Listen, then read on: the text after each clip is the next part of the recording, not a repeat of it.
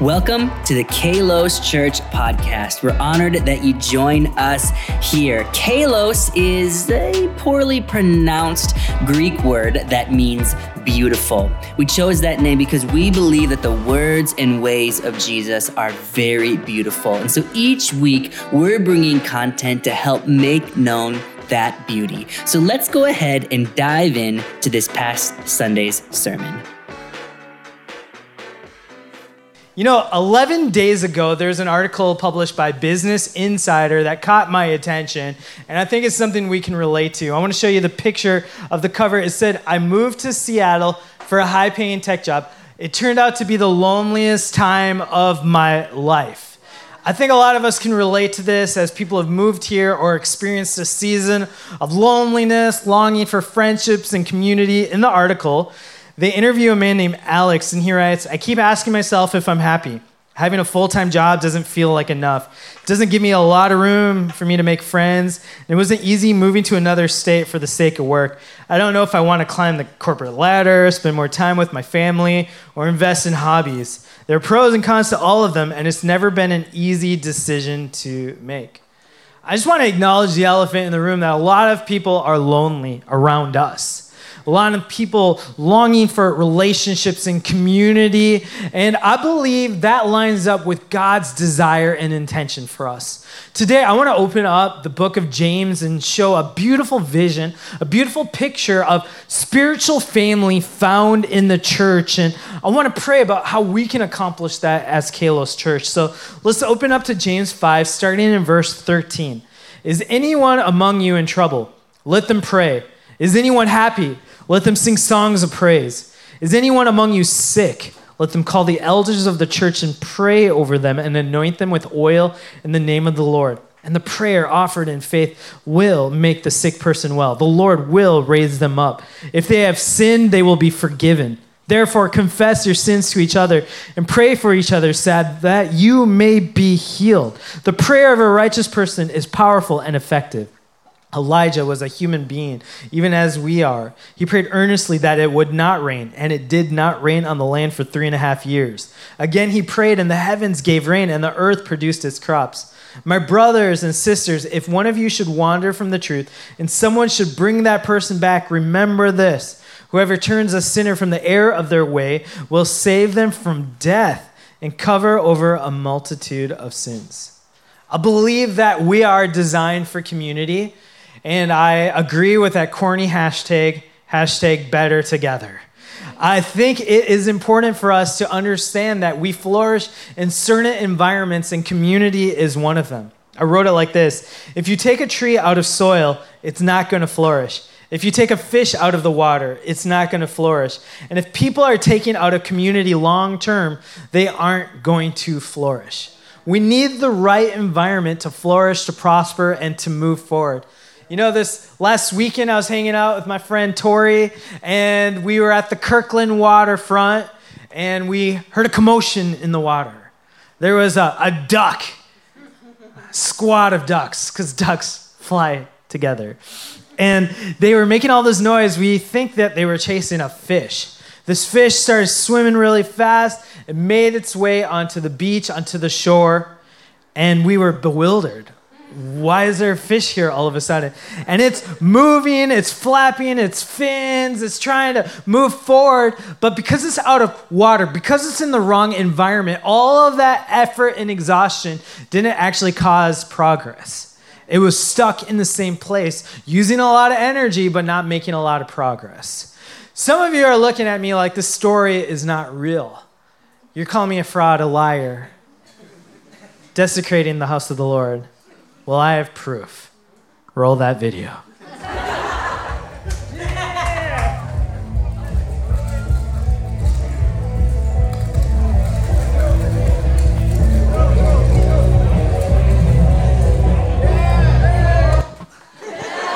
well done, Tori.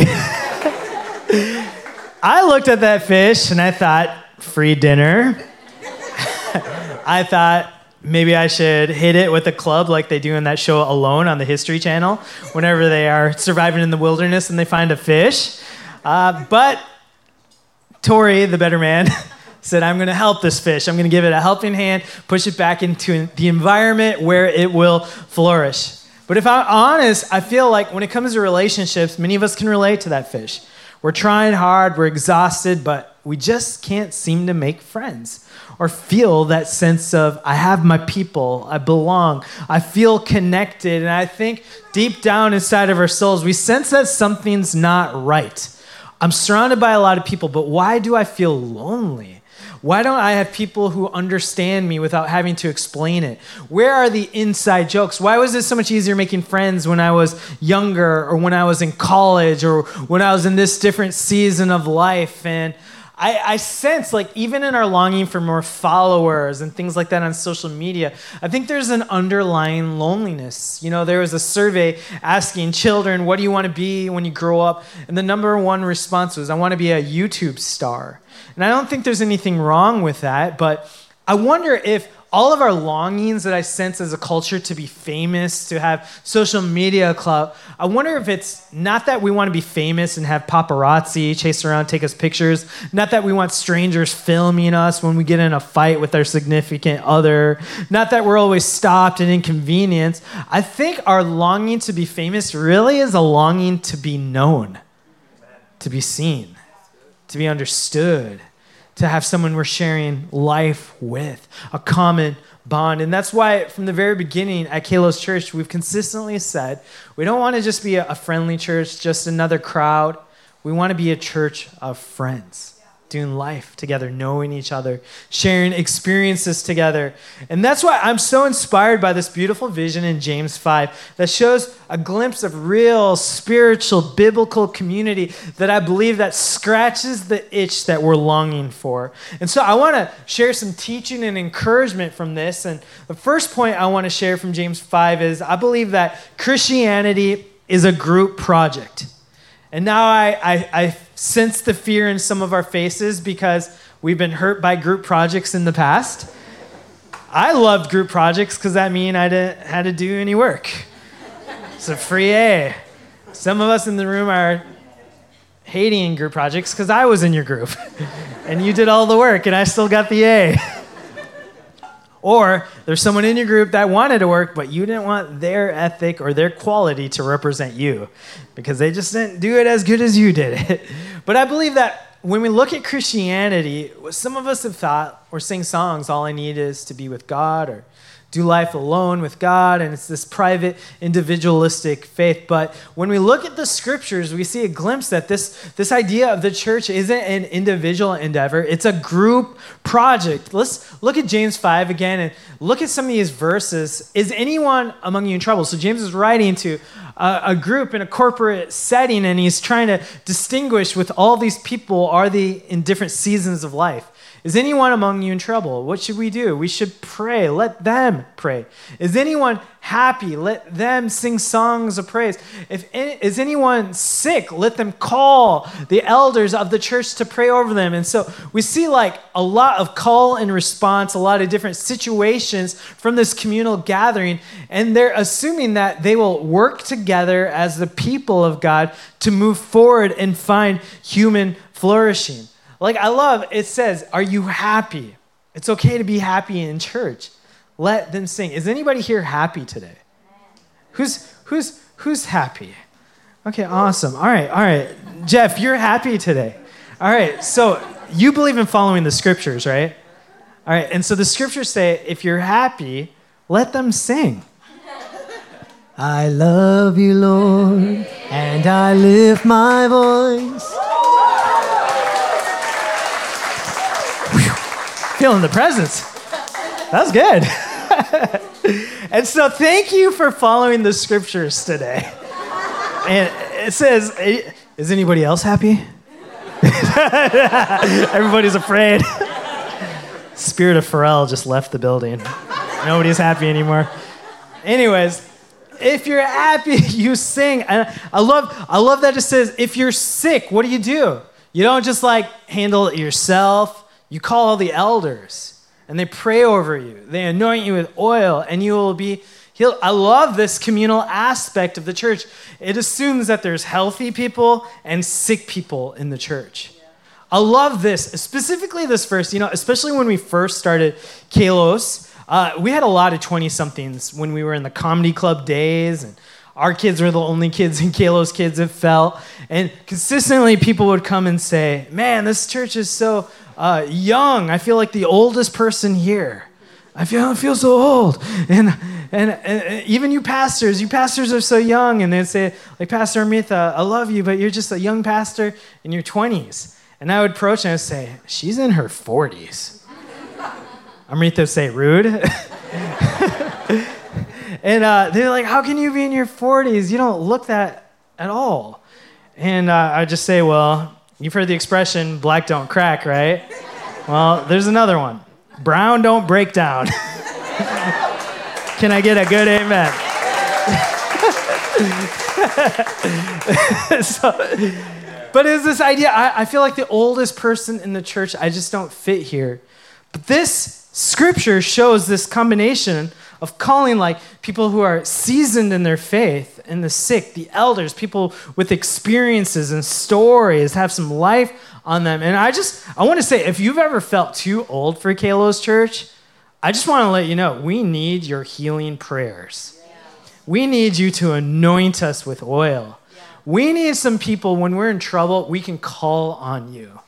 I'm thankful for this multi generational aspect in the church, but do not say you are too old to be part of this church. God still has purpose and destiny for you. Your best days are not behind you. God has you here on purpose for a purpose. And uh, can we just testify, young people, that we need some voices, mothers and fathers, to encourage us, to put their arms around us, to mentor us, to help us, to say, hey, you don't have to learn those mistakes on your own. Let me share some of my mistakes so you don't have to repeat them. I'm going to help you move forward. We need some seasoned saints in the house of God. And so, what do we do if the sick? We call the elders and we say, Pray for me. I mean, diversity in the church isn't just about skin color. I know we've seen a lot of churches advertise we're a diverse church, and really it's like one ethnicity, but one black guy visited that morning, so they took 10 pictures and put it on all the ads. No, that's not what diversity in the church means. Anybody been in one of those ads? I know I have. That's not what the picture of diversity in the church is. No, it's it's happy, troubled, elders, sick, people who are walking with God, going after those who have wandered away from the faith and bringing them back. That's diversity. People from different ages and stages and seasons and reasons for living, coming to the house of the Lord and worshiping Him together. This is here in the scriptures, and it's beautiful and it's possible. You know, a, a, a, phrase that I've said on stage before that I've gotten in trouble before for saying is, I pray that there are hypocrites at Kalos Church. Pastor, why do you want hypocrites at church? Why do you want those people? You know, I was church hurt by hypocrites. Well, I believe that the church exists for people in progress, yeah. people who are trying to work through some things. Maybe I am sick. Maybe I am wandering from the faith. I'm not intentionally running from God, but I just didn't know what decisions to make, so I'm wandering. I need someone to turn me to God and cover over a multitude of sins, prevent me from death. You know, and I, I just feel like this is a, a place where we say Jesus didn't just come for the healthy, he came for the sick. And the church isn't like this like a- antique roadshow. It's not a museum for the holy. It's a hospital for the hurting so that they could experience healing in God. Amen. And so uh, we're to have different people who have different levels of holiness or character, and I praise the Lord for that. Uh, I'm subscribing because I want your issues in the church, if you know what I'm saying. You know, I, I don't go to the gym and I'm like, get off that elliptical. You're not in perfect health and shape. Get off the elliptical. I've never done that. Like, you can only be in this gym if you're in perfect health and shape, the shape that you're wanting to be. If you're only at this level of fitness, you're allowed in the gym. No, the gym exists to give people space and room to exercise as they see fit. So, too, the church is a place where we gather to say we are broken people before God, and we want to be in our brothers and sisters and being in an environment that's not a fish out of water, but an environment that helps us take our next step in being conformed into the image of God's Son, Jesus Christ. Amen. That's what we're here to do. That's what we're here for. And so, uh, I want your issues, but we acknowledge a diversity of character, holiness, and spirituality in the church because this is a group project and everybody's involved. Amen? Amen? Second thing in James I want to focus on is this it's an encouragement and a warning. I want to encourage you to build your community before you need it. Yeah. A lot of times we, we, we struggle, we find ourselves in danger or in a situation, and then we're like, I need to get a therapist. Or then we're like, I really need some friends. I'm just struggling. Or then we're like, I need to get involved in the church. But I want to encourage us to build our community, our network, our support system before we need it. Because when you're in the tragedy, that's not when you want to start from scratch to figure things out. It's nice to have someone you can lean back on when you don't know how to support yourself with your own strength. So James 5:16, remember it says therefore confess your sins to each other and pray for each other so that you might be healed. And I love this idea. You know, we love confessing our sins to God and making this faith an individual thing. Like 1 John 1 9 says, when we confess our sins to God, He is faithful to forgive us. And isn't He faithful? He forgives us time and time again. But I believe that God doesn't just want to be our forgiver, He wants to be our leader. God doesn't just want us to experience salvation, He wants us to experience freedom and healing. Can I get a good amen? And so he says, confess your faults, your sins, your issues, your shame one to another so that you might be healed. I feel like in the church there's a lot of people who have been forgiven, but we still need to be healed. And I believe in the scripture, he puts this in the context of community. And I can't help but wondering what if my miracle, what if my healing is going to come through the person sitting next to me in this church service right now? What if the miracle you're looking for, the answer you're hoping for, the despair that you are trying to eliminate is coming through the person sitting next to you as you confess in some sort of communal confession the things that you are dealing with? I mean, this is something that's hard to do. This is something I, I relate to when we are first going through our family season of walking through special needs and the diagnosis of our son. I wanted to isolate. It was my instinct. And I think a lot of us, when we're in pain, we're like dogs that go in the ditch and lick their own wounds and kind of want to take care of themselves. I felt the same thing. I wanted to isolate because my son was going through random aggressions. It was unpredictable. We bring him to a party, he breaks a window. We bring him to a grocery store. He, he uh, does something to a stranger that we don't want. There are times where we lose our temper and we're saying things embarrassing. And so we didn't want to go out in public a lot. If you've ever wondered where our special needs families, because you don't see them in churches or in public, it's because oftentimes we're hiding. Because we're not wanting to be judged. We don't want to deal with the looks. We don't want to have the conversations. We've had people tell us, you just need a you need to parent your kid. Can you get them under control? We just wanted to avoid those conversations. And so we hide and isolate. And I remember when we were going through one of those seasons, some people at Kalos said, Hey, I know you're trying to lead this church, but would you just be part of it in this moment? Would you acknowledge that you're weak and you need our support? And I remember one of these nights, some friends from this church said, We're going to come over and we're just going to pray for you. So they came over and put on some worship music for like two hours, got the anointing oil out, and just started to pray for us. And honestly, my, my heart was pretty hard. In that two hour time, I couldn't pray one prayer because I was angry at God. I was mad at God. I was confused with God. I didn't have prayers with my own strength, for my own words, any of that. But my friends did. And I had a network, a support system. We had a support system that we had before we needed it. And so they stepped up in our time of trial. They began to pray, and I'm, I'm telling you what, our hearts were sick, but they began to be healed in the presence of spiritual community. They began to soften up from that hardness that was unwilling to approach God with some of these issues in our life. And I know, like, we hear a lot of the stories of people hurt in the church, and I think those stories are real. But I think we need to shout from the mountaintops that yes, people can be church hurt, but they can also be church healed. And there's a community. Amen. There's God's people, even in this room, and I know your heart longs to be part of a healing community.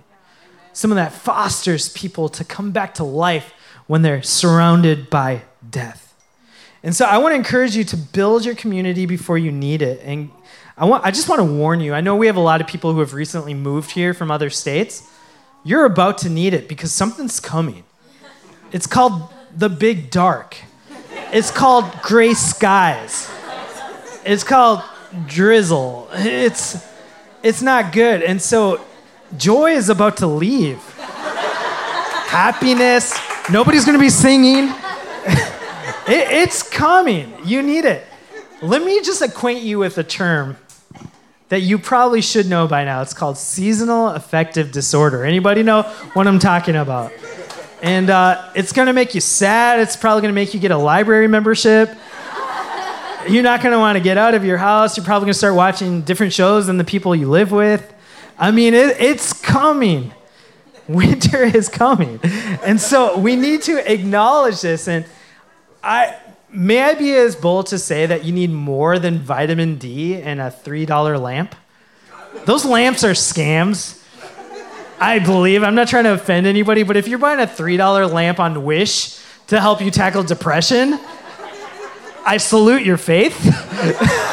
but I don't think it's real. Get like a real one if you want that full spectrum of light. But it's coming. I, I want to encourage you to build that system before you need it. I mean, Jesus, when he was going to the cross, he had his disciples pray for him as he wrestled with God. God, not my will be done, but yours. As he was carrying his cross, they had to call on Simon to carry his cross for him because he was weak, but people around him supported him.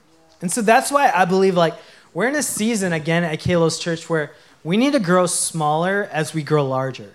I mean, we, we've been growing by hundreds with these swings over weeks and months. One of the reasons we launched a third service, and now look at all this room we have in the building with this third service. But now we, uh, we need, I know, exactly. Some of you are getting that. But uh, I believe one of the reasons, like in this fall season, we're emphasizing launching small groups that we launched, uh, started to announce last week, is because we need to grow smaller in circles as we grow larger in rows. And I believe that there is a reason for gathering in rows and hearing the public declaration of the Word of God, but we also desire to grow in circles where we have each other's names, where we have inside jokes, where we pray for each other, where we can know something's going on with one of us just based on body language. And we don't think that can happen when hundreds of people are gathered we need more intimate, smaller environments. And so I, am excited about these small groups, and I want to share one of the reasons I'm excited about it is because I, have been, been playing pickleball these last two summers, and I've been playing in Bellevue, and I've been playing in Kirkland. And when I play in Kirkland, I've been playing with some professional people, and I am not that good. And one of the guys was ranked in the top 30 in the world. So I feel kind of useless, honestly. And I, I've been there for two summers now, and I don't tell anybody I'm a pastor. Because when I tell people in public I'm a pastor, usually they immediately stop cussing at me or cussing in general, or they start confessing all their sins, or they slowly walk away from me. And uh, so I was like, I'm just going to be a normal, average pickleballer here. And so I don't tell anybody. Well, in that time, I'm like, okay, I'm, I want to make some friends and things like that. In two summers, not one person has asked me, How are you doing? On the pickleball court. Not one person has said, Hey, Pradeepan, do you want to do life with me? On the pickleball court. Not one person has said, Hey, you should come over for dinner. Let's have some life on life experiences. I just want to love on you. Nope. On the pickleball court, none of that has happened. And I can't help wonder how do people make friends outside of the church? Because on the pickleball court, on the Kirkland waterfront, in the bar, at IKEA, nobody is asking me to enter their life. Nobody Nobody's invited me into anything. And so for two summers, I've been rejected. I haven't made one friend. I hear whispers of all these people saying, Hey, I saw your meme on the WhatsApp group that we're all in. I was never invited.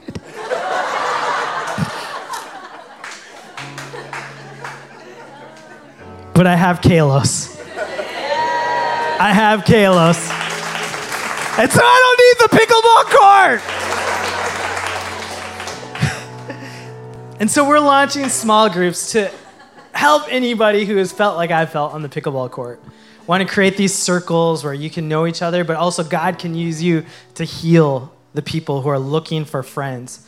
So I just want to challenge you. We have over 50 small group leaders right now, which is so cool. Just go to kalos.church slash groups. And if you're interested at all, please let us know because we're going to design these groups around the, the regions and the times and the days of the week that work for you. So we need that information so we can designate these times to fit what works for a lot of people.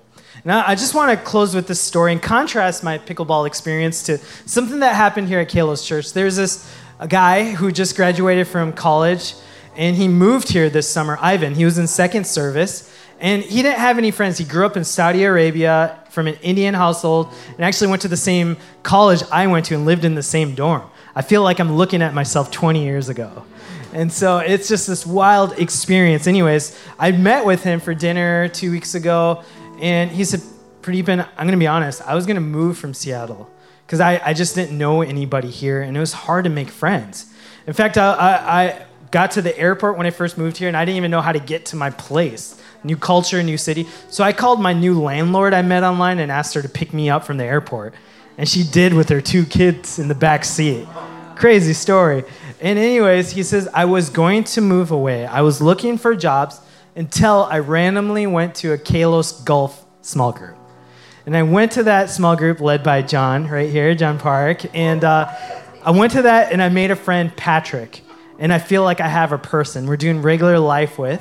And then Ivan from that small group began to serve in our kids' ministry. And now he's having dinner with one of the pastors of Kalos Church. Just crazy. But even backtracking that, I'm thinking about that golf small group because a year before that, John and Rachel here were like on the verge of giving up on the church and marriage as they shared their testimonies here a few weeks ago. And then they went to a small group that Pastor Amrita and I led.